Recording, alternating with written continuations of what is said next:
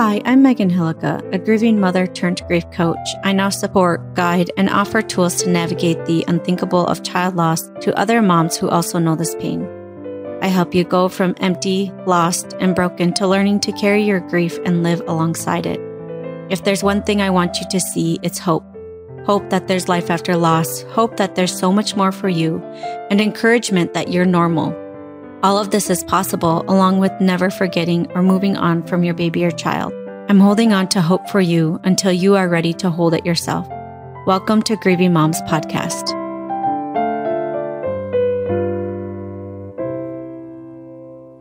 Hey, hey, welcome back to another episode on Grieving Moms Podcast. I'm your host, Megan Hillukka. Today we're talking about processing versus resisting grief. This is episode number 107. I get this question a lot. How do I know if I'm truly processing my emotions or not? Because so often it feels like you're feeling sadness or anger or guilt, but you might not actually be processing it on a deep level you might be feeling it and resisting it at the same time. So I want you to help you understand the difference because yes, you might be feeling sadness, but the way you are feeling it might be keeping you in a cycle of stuckness and really perpetuating the cycle of sadness that you're in rather than flowing um, with the sadness and moving in and out of the sadness when it comes. Um, instead of that, you might be staying in the sadness and can't get out. So it's also because you're trying to get out that you are stuck. I know that this is so counterintuitive, but it's so true. So, when you are resisting an emotion, let's say sadness, you might do something like keep busy, eat, scroll Instagram, even journaling as a way of not actually feeling the emotion in your body. You might use something to try distract yourself from feeling the pain inside of you. So let's take journaling, for example, because this is a very useful tool. It can be a very useful tool and skill to help you with grief. But if you're journaling at the expense of feeling the emotions inside your body, you are using journaling as a way to not feel. So anytime you use something to try to get out of the emotion and not feel the emotion in your body, um, that's when you're you're trying to use it as a way to get out of it and that is not feeling an emotion that's not processing that that is more resisting the emotion so i've had this happen in coaching calls many times where we're talking about an emotion let's say anxiety for example which is really sensations in your body and the mom wants to resist the anxiety she says i know i'm having anxiety but I'm telling myself I'm fine. I can handle any emotion. I'm not afraid of anxiety. And it's all coming from this place of trying to get rid of the anxiety. It's like this anxiety feels so bad. Let me quick try to get rid of it. So, in the process of feeling the anxiety, you're also fighting it and trying to get it out of your life. This is not processing emotion there is a resistance and a struggle. And when you are not processing an emotion, it's almost like you are fighting the emotion and thinking something like, this is not supposed to be here. I'm not supposed to feel this. This shouldn't be so hard. I don't want to feel this pain. I need to get out of this as fast as I can.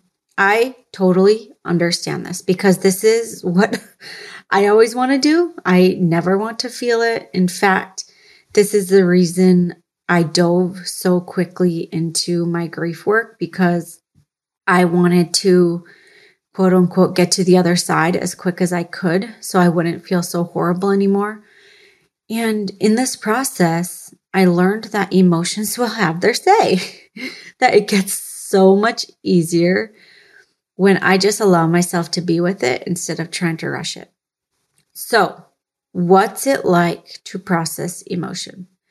Especially if you haven't been doing this and you've been resisting, it can feel really daunting and scary because it can feel like like I need to resist it because if I don't resist it or fight it, I'm going to fall into this deep dark hole and I'm never going to be able to come out. I'm going to start crying and I'm never going to be able to stop. I'm going to turn on the faucet and never be able to turn it off. I'm going to let go and lose myself and never be able to pull myself back together. So I understand that it it can feel very scary. But let me tell you, processing emotions is so much easier and better than resisting. Because when you resist it, you're okay for a moment, but then it comes back again and again and again and again. You get that moment of reprieve when you numb it with something. You get that moment of reprieve when you do something, you know, you keep busy with something else. But then you're on that cycle of that hamster wheel of having to keep numbing it over and over and over again. And that emotion is still there underneath the surface. And you actually haven't done anything. You're just on this cycle. And then you're exhausted because you continually have to be on guard for those emotions and constantly fighting them. But when you process, instead of like, instead of being in this constant cycle of fighting and having this constant cloud over your head, when you let yourself process, it's like a wave that comes and goes. So there's moments where it comes and you process and then it goes away. And then you have periods where it's lighter and it's easier. And then a wave comes again. And it's really just allowing that instead of resisting. So I'm going to give you a few different examples of how I process emotions in my own life. Um, one time I was with some friends and we had a discussion. And during this discussion, I had intense shame surrounding the topic that we were discussing. Nobody in the room knew that I was feeling this emotion, but I was very aware of it and I began to let myself process and feel it. I felt the tension in my throat. I could feel the roiling in my belly. My eyes felt like that I wanted to cry.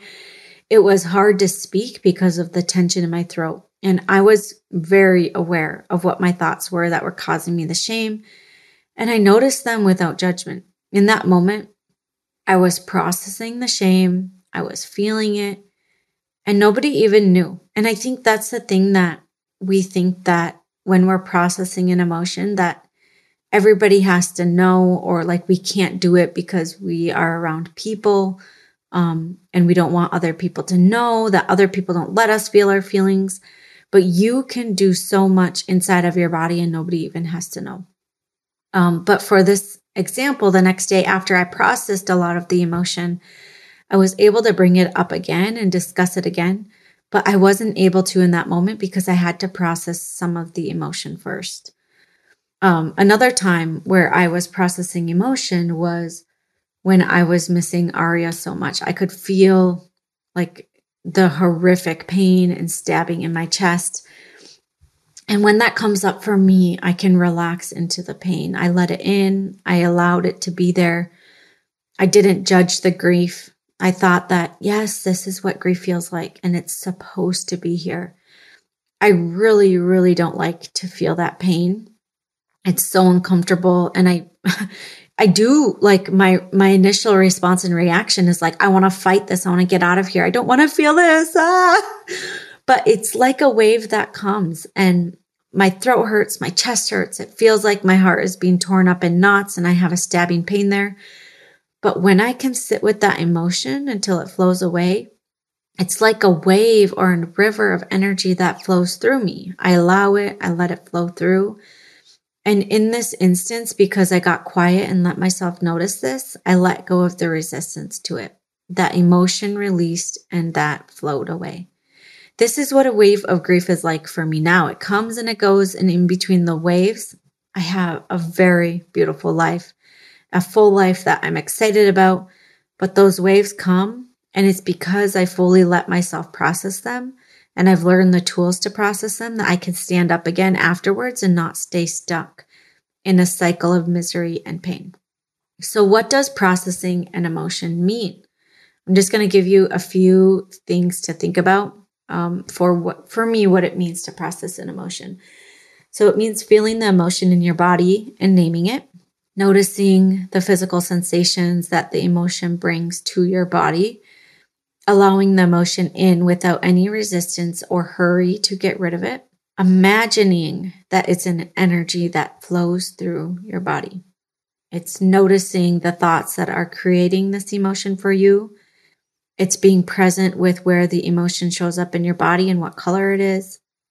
It's being able to know this emotion so well you can dra- describe it to someone else. And it's using tools to soften, shrink, and change the sensations of the emotion to make it lighter. It's a practice. It really, really is.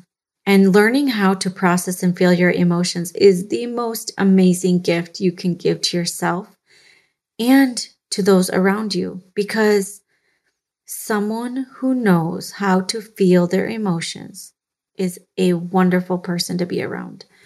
Our emotions drive our life. So when you are more in the driver's seat of your emotions than they are of you, it's a beautiful thing. And it might feel like you are more in control of your emotions when you're resisting them, right? It might feel like I'm going to take control of these things, so I'm going to fight them and resist them. But the truth is that they are controlling you in those moments.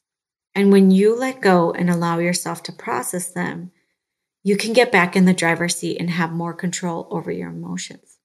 But again, it takes practice. It's not easy and it and you have to actually do the work. You have to actually feel. You have to actually sit with it. You can't just talk about it.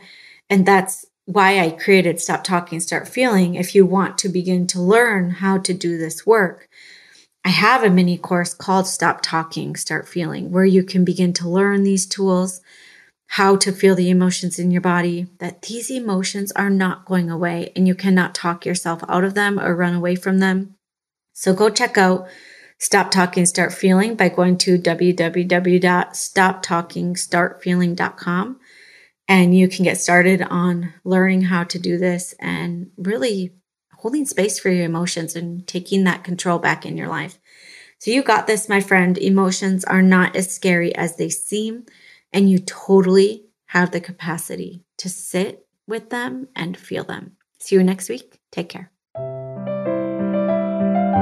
If you have found support, encouragement, and changes on your grief journey from this podcast, I want to invite you to come check out Stop Talking, Start Feeling. It's my mini workshop that takes what I talk about on this podcast and really brings it to a tangible, practical level. It dives into emotions and thoughts and how you can begin to process and move through them. There are also sections on releasing and processing sadness and guilt, which so often come up after your child dies. Join me over at www.stoptalkingstartfeeling.com. That's stoptalkingstartfeeling.com.